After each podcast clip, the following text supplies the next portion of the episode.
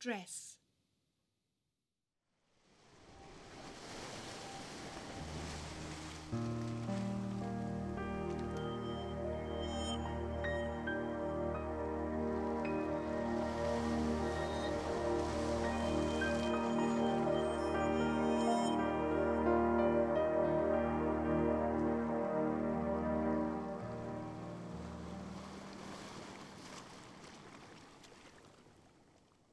She wore her curves loosely, this year's high neckline replacing last year's plunge.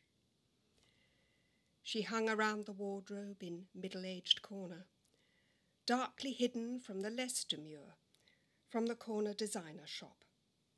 Their pinched waistlines and look at her naked thigh and perfectly formed kneecaps on display through strategic slits in my oh so nearly transparent fabric, driving her to despair. Ready to dispense with her own ambitious flights of fancy, she wore her waistline loose in a giving fabric. Her hemline had crept below the knee.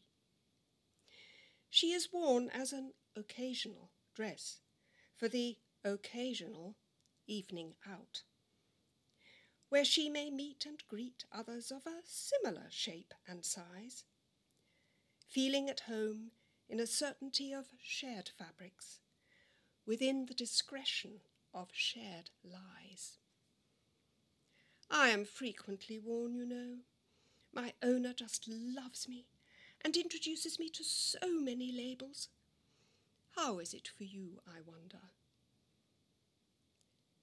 She does not mention the dark interludes in a must smelling wardrobe, hidden amongst the lavender mothballs, as her peg struts her stuff in loose fitting yoga gear, dreaming of a slimmer tomorrow.